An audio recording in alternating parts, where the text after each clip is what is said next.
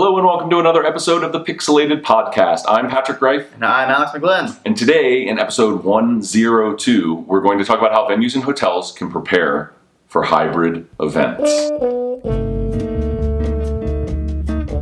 Yeah, so really quickly, if you're a new listener, hybrid events are in person events that also have a virtual component for virtual attendees. Um, so it's the same conference, uh, just two different attendee experiences, but the same, um, hopefully, the same outcome. Um, do we want to get that? Yeah, I'll grab it.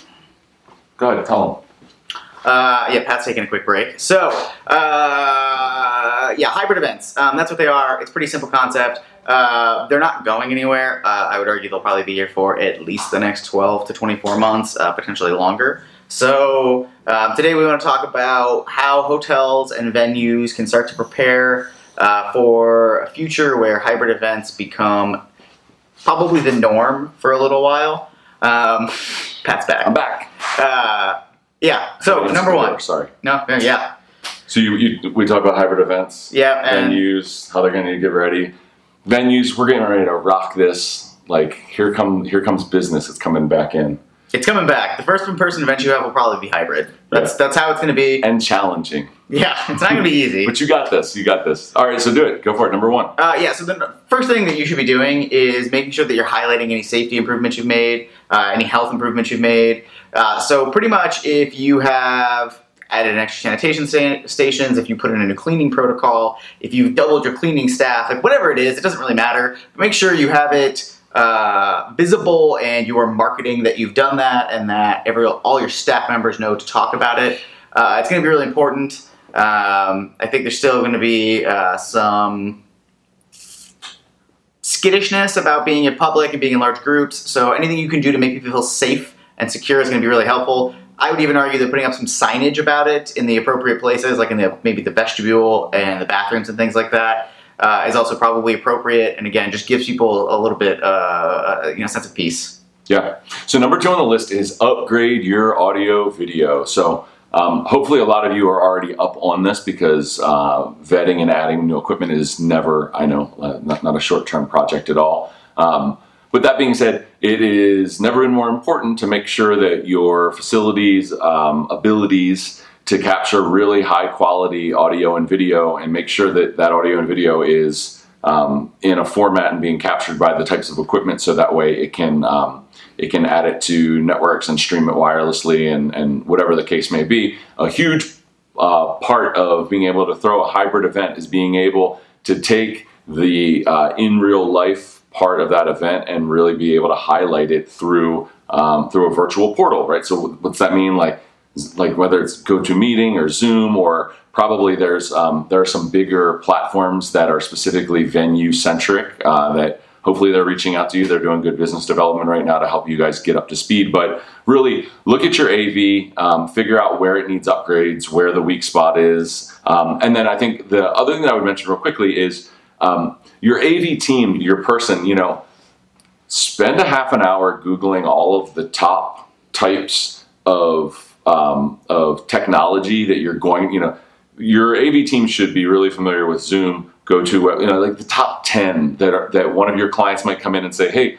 We're running our whole platform or our whole event on this platform. You know, like don't have any. If, there will be some boutique ones, and you are given some grace to have to figure those out, whatever the case may be. But you don't want to have one of the top 10 webinar platforms or top 10 virtual event platforms that a client is using and have your team be totally crickets about having heard about it. So, you know, they're all mostly the same, but every single platform has its own intricacies, and you would really benefit to make sure that your staff is fully up to speed on those. Yeah, absolutely. Also, for anyone who has a, an AV partner like PSAV or Friedens or someone like that, talk to your rep uh, or your in-house person uh, about what they're doing to prepare for um, the kind of shift in what's expected from venues on the AV side. Um, they should have a plan, and if they don't, you should push them to get a plan together. Uh, because again, at least some segment of events are going to be hybrid, and if you don't have high quality audio and video capturing ability, it's going to be really hard for you to stream to these virtual event platforms. Yeah, they're going to go somewhere else. Exactly. Uh, and so, kind of this next point goes hand in hand with that. Uh, it's a slightly different team, uh, which is why it's a different point, but it's still the same overall problem area, you need to make sure you have good, consistent Wi-Fi uh, and potentially have multiple Wi-Fi access points. Um, so different bands. Um, if you don't know what I'm talking about, uh, find your audio, video, and infrastructure person or your network specialist uh, and talk to them about this. Uh, and just make sure that you guys are prepared for the fact that there's going to be a ton of data that has to be streamed over your internet to make this happen. And if you're incapable of doing that for whatever reason, if you don't have the ability to add better Wi-Fi or better routers or better uh, overall connectivity, make sure you're telling your clients up front that uh, that is going to be um, a, not necessarily a pitfall. It's just going to be a roadblock that they're going to have to figure out how to work around. And you know, it's not the end of the world. I mean, with 5G internet coming out, um, there's some really strong hotspot networks that people can get access to now uh, that is capable of streaming large amounts of data. But again, you just need to know that make sure that you are well versed uh, in what you're uh, you're able to do on the Wi-Fi side, and if you're able to make those upgrades, you really should. Um, even without hybrid events, I mean, all those cell phones and laptops and tablets connecting to the same internet source is going to create some lag on its own. Uh, and then if you have to add video, high quality video and audio streaming into that mix, it's uh, again, a lot of places are going to have some struggle with it, and if you're thinking about it ahead of time, uh, you can potentially avoid some of those uh, those issues. Yeah. So next on the list, um, when it comes to issues, is uh, is going to be implementation um, for. Uh, I think the the overall theme that you're talking about kind of is provisioning. Yeah. Um, and in a way, it, it's the same for this this point, which is the implementation and the provisioning of that implementation. So. Um, a lot of your partners are going to come in and they're going to like they're going to have all the like headline stuff of what they think they need to do to um, make their event hybrid, um, but they're probably not going to have looked under the hood at all. Um, so adding uh, on-site technical consulting to your suite of products is going to be um, one huge opportunity to get a little bit more incremental revenue on the total deal, oh, yeah. but two, it is going to be paramount to a successful event because there's a really good chance that your partner or your client has done a little bit, they've done some research, but they haven't talked with an integrator. And for these first hybrid events, to pretend like the um, the skills and resources that you have in event planner um, are just going to carry over and it's going to be effortless is is just not true whatsoever. There are so many ways that you know from from design to staffing to product. I mean the in every single category for any event, there are now two categories, uh, and sometimes three if there's like a, a, hinge between the two of them. So definitely thinking about adding uh, technical consulting uh, to your suite of products is not only going to be an incremental revenue win, but it's also going to help the events go that much better. And it's going to happen to the benefit of your customer because they're going to have a, a better experience because it'll be much easier. Yeah, absolutely. And this doesn't have to be someone you hire on staff. You should probably find like a local um, infrastructure consulting team or technology consulting team uh, to work with. Um, but it's definitely someone you should have in your Rolodex because, like Pat said, it's definitely there. Those are conversations you're going to have to have whether you want to or not. And the more that you can add as a, a partner and a vendor, uh, the better off you are. Speaking of partners and vendors, rethink the list of preferred and required vendors um, that you have for your venue or event space. Um, this doesn't necessarily mean to cut out people that you've been working with for years or anything like that, um, but you do want to talk to them about what they're doing to prepare for things like hybrid events. You know, like what, okay, so at the beginning we talked about safety improvements and health improvements and things like that. Like, what have they done um, to make their services safer for your clients? Um, the last thing you want is, you know, your catering company or your photo booth company or any a DJ or something um, to expect to be able to go back to the way things were 12 months ago. Um, that is going to cause people to feel a little uncomfortable, um, and it's probably not going to be a comfortable conversation for you to have with your vendors, but it's a necessary one. Um, if they haven't made those improvements, you know you need to consider maybe switching to someone who has. Um, and if they're no longer capable of working with you, or they could have gone out of business, that's another unfortunate uh, reality of the situation we find ourselves in. Uh, making sure that they're equipped to come back uh, in full force for you know 500 or 1000 or 1500 person event.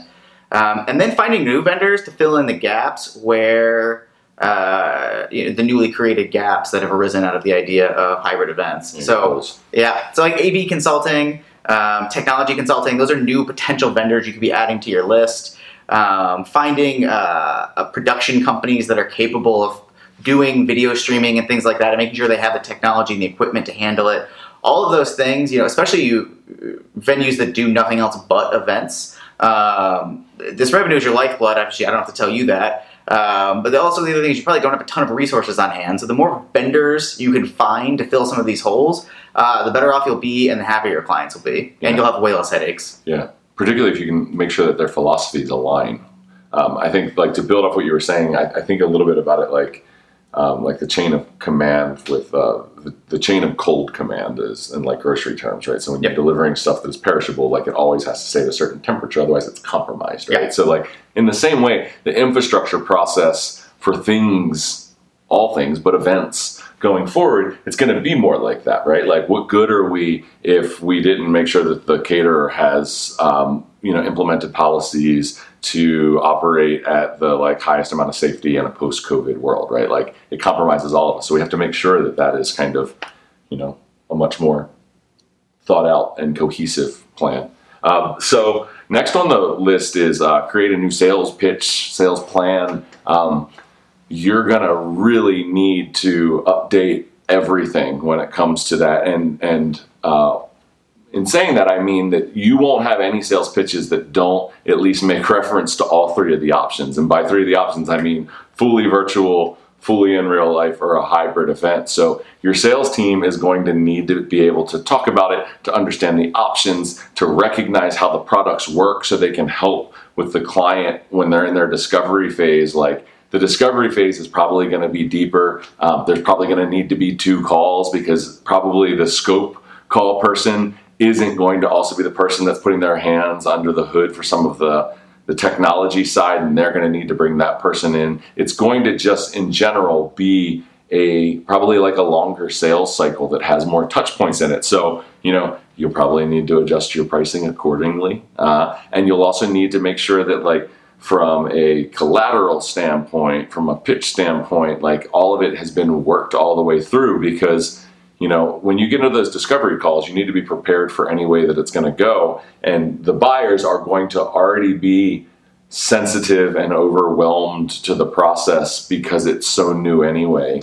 Um, and because there's a lot on the line, right? Because they used to know how to like deliver the goods in their position in these like in real life events. And then the whole thing changed on them. And now they've got to like, catch up to this entire new ecosystem and they're like they're going to be worried. They're going to be concerned about can i do this? Is it going to come off the way that i want it to? Um, and like all of that is going to fall on the feet of your sales team. So make sure that they're um, that they're well built out and well educated to be able to kind of bring this new suite of products and and events to your marketplace Yeah, absolutely. And I mean, just to double down on this, your clients and partners might not expect you to have all the answers, but you should try to have them anyway.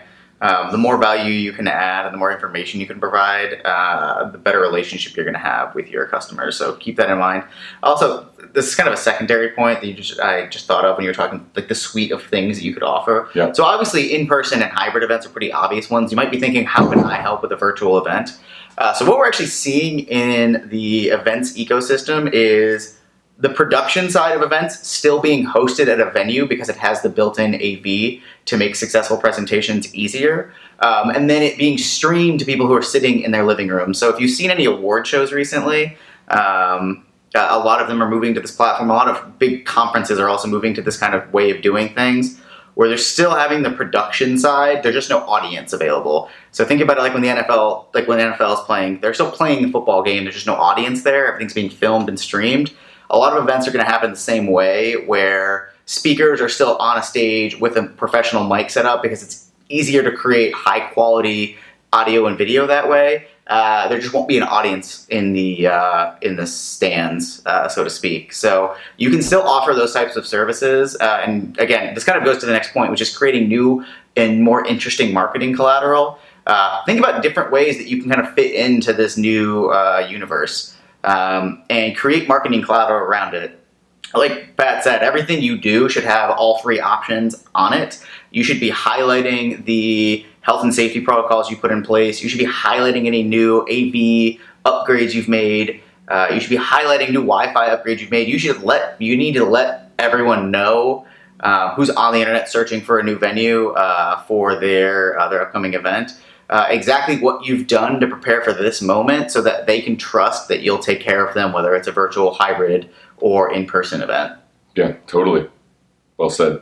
Um, so next up on the list is know your capabilities and have them easily accessible. Um, so like know what you do well, like know exactly what, you know, like whether it's documentation for you know your AV, whether it's uh, sales collateral, you know, like uh, whether it's where your sweet spot is going to be. Like like I mean maybe that should be the underlying point more than anything for this one is um, it's always uh, uh, requiring of amazing discipline to not go after everything all at once. And there's probably a really good chance that you're starting to get a pretty uh, a pretty large variety of different types of events that are coming in, and each one is going to necessitate a different type of playbook. So you know if you can focus uh, on what you do exceptionally well and what you guys are um, most uh, aligned with being able to come back alongside of, um, like that's going to be a really huge um, asset to you because obviously the quicker you can get back on your feet and feeling good about it, like that reverberates. It's going to reverberate out to your customers and your clients. It's going to uh, help drive reviews. It's going to uh, help your team feel like they're moving in the right direction and, and they're coming back and you know positive energy begets positive energy so yeah and it's okay to not be able to do everything that your client needs uh, I mean, you could. There's still a high probability that if you are their preferred venue, you'll still get the the deal. Uh, they just know ahead of time that there's going to be a little bit of additional work on certain points, and also no one's ever expecting you to have all the answers. You know, everyone's got an RFP that asks for the world, and you send them back something a little bit more reasonable, right. and they accept it without asking questions. Uh, so again, just have that in mind. Like Pat said, know what you're good at. Know uh, areas where there might be some issues or uh, some stumbling blocks, and just be prepared for it. Yeah. Uh, putting a testimonial gathering plan together, and that's not the best wording, but uh, you need testimonials about hybrid and virtual events, and the only way you're going to get them is if you ask for them. Uh, this is, I mean, something you should probably be doing all of the time. And most people in the events industry are pretty good about this, but you need to be really diligent about the first four or five people who have events at your venue after this. Like, whether you have to give them discounting or you have to put their logo on your website or something or whatever, it doesn't matter. Offer them things to get them to give you a really good testimonial, assuming the event went well, um, because you're going to need those. People are going to be looking to their peers for what's working and what's not. And if you have, uh, you know, the last four hybrid events you hosted were a huge success, it's a big win, and it's going to make people feel a lot more comfortable working with you. Yeah.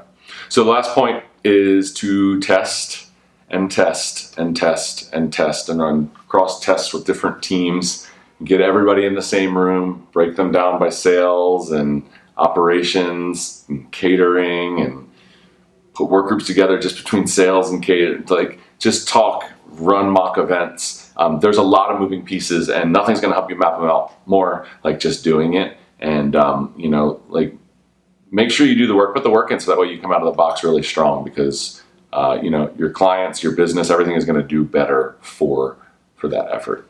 Yeah, and there's nothing worse than your uh, new state of the art Wi-Fi system failing on you during your first live event. Uh, and I mean, anyone who's ever dealt with Wi-Fi issues, you know, you bring a consultant in, they tell you everything should be good to go, and then a day later, you're right back where you were, um, and they're right back inside trying to fix it again. Make sure you test everything. You don't want to run into problems during an event. Yep.